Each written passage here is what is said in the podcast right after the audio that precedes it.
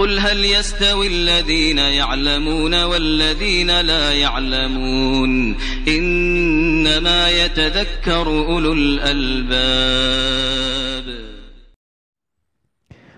السلام عليكم ورحمة الله وبركاته.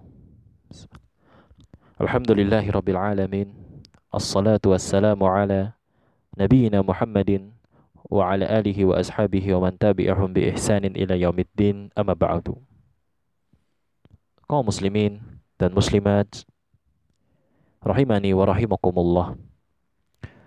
Pada kesempatan kali ini kita masih akan membahas tentang urgensi mempelajari ilmu fikih.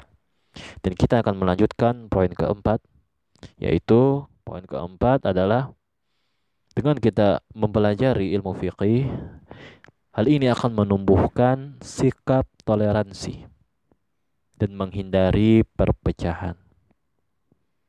Ya. Saudara-saudariku yang dirahmati Allah Subhanahu wa taala. Sebagaimana kita ketahui bahwa dalam permasalahan fikih terdapat sesuatu hal yang pasti yaitu apa? perselisihan, perbedaan pendapat. Kita mengenal dalam fikih ada mazhab-mazhab, ada mazhab-mazhab. Yang paling masyhur saat ini adalah empat mazhab. Walaupun sebelum apa sebenarnya masih banyak mazhab. Bukan hanya terbatas empat ini. Tapi yang paling masyhur ya yaitu empat yang sangat kita kenal. Maksudnya yang, yang sering kita dengar di telinga yaitu uh, mazhab Hanafi. Kemudian mazhab Maliki serta mazhab Syafi'i yang mana paling banyak orang apa namanya di negeri kita ini orang-orang yang bermadzhab bermadzhab Syafi'i ya. Indonesia dan Malaysia serta sekitarnya. Serta yang terakhir adalah yang keempat adalah mazhab Hambali. Dan ada juga sebenarnya mazhab yang lain seperti mazhab Zahiri dari Ibnu Hazm Al-Andalus. Nah tidak jarang di antara mazhab ini ada perbedaan pendapat antara satu dengan yang lain tentang suatu perkara. Walaupun perbedaan pendapatnya tidak banyak sebenarnya. Ya. Namun ini perbedaan pendapat di hal furu. Sementara usul mereka, pokok mereka tentang akidah sama.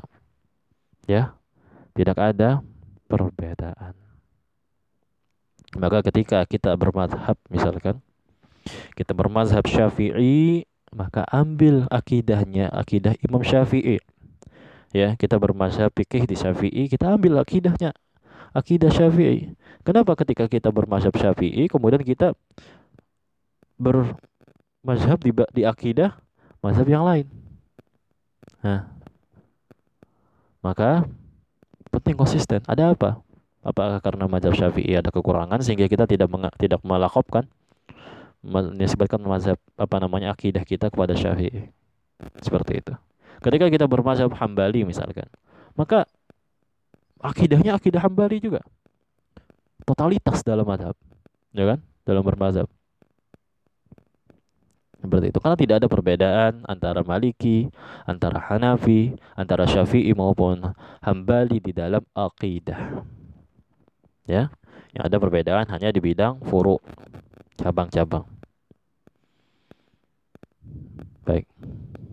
Nah, perbedaan-perbedaan semacam ini tidak dapat dihindari pada suatu perkara pada sebagian perkara. Dan ketahuilah saudara-saudariku yang dirahmati Allah Subhanahu wa taala bahwasanya perbedaan pendapat di kalangan ulama adalah perbedaan pendapat yang dengan nuansa ilmiah mereka ilmiah. Perbedaan pendapat fikih, fikih di antara mereka, puru. Tidak seperti kita yang awam yang terkadang sulit menerima hal itu. Ya, apalagi sekarang ini zaman medsos. Ya kan? Antara Ustadz A, Ustadz B. Ustadz A bilang tentang suatu hukum, Ustadz A bilang seperti ini, Ustadz B bilang seperti ini, kemudian diadu. Ini tidak benar.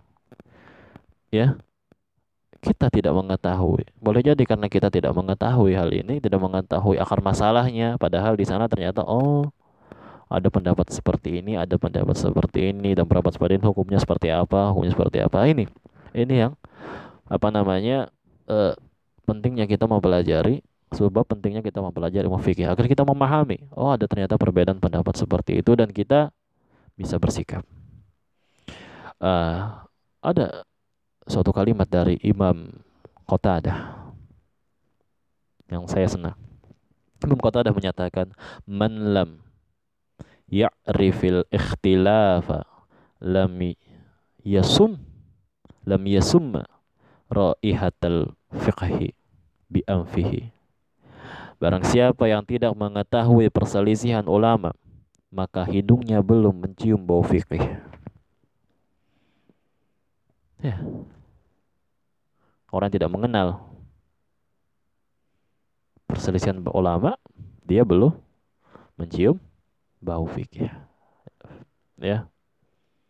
Kalau kita bersungguh-sungguh di dalam ilmu ini, masya Allah ilmu ini sungguh apa namanya luar biasa tidak membuat kita jemu ketika kita duduk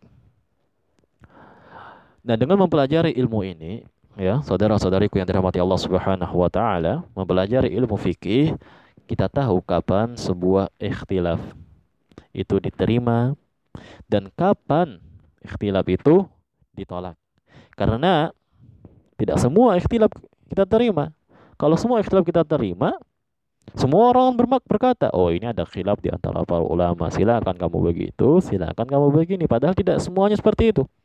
Ya, ada yang diterima, memang ada yang diterima. Oh iya, karena pendapat seperti ini begini, pendapat seperti ini begini. Dan itu benar, mereka ada dalil keduanya.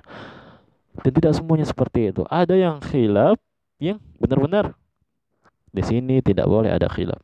Atau uh, pendapat seperti ini ini adalah pendapat lemah, pendapat batil yang tidak bisa diambil. Nah, seperti itu, itu ada. Ya, jadi tidak bisa kita bertopeng di balik khilaf. Apa-apa khilaf. Ya kan? Nah, karena apa? Karena khilaf itu kaum muslimin dan muslimat yang dirahmati Allah Subhanahu wa taala itu bermacam-macam. Ada yang tanawu, ada yang tanot, ya. Ada khilafnya yang muktabar, ada yang gairu muktabar. Ya, ini saya tidak jelaskan, tapi ini sebagai dom uh, apa namanya uh, pengetahuan ya kalau saya panjangkan apa kita jelaskan panjang lagi ini seperti itu dan ini hal ini khilaf semacam ini akan kita ketahui apabila kita mempelajari ilmu fikih agar kita paham bagaimana seharusnya bersikap yang menyebabkan perpecahan serta tidak adanya sikap toleransi adalah karena tidak tahu perselisihan serta ditambah dengan mengikuti hawa nafsu. Ya.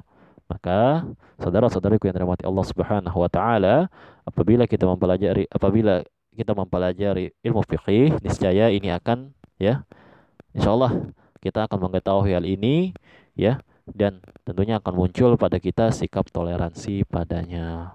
Gitu. Jadi nggak cepat naik hitam atau sungguh pendek lah istilahnya. Ini saja yang dapat saya sampaikan. Semoga mm, mudah dipahami dan bermanfaat. Semoga Allah Subhanahu wa taala memberi kita memberikan taufik kepada kita semua. Uh, salah dan khilafnya mohon dimaafkan. Wassalamualaikum warahmatullahi wabarakatuh.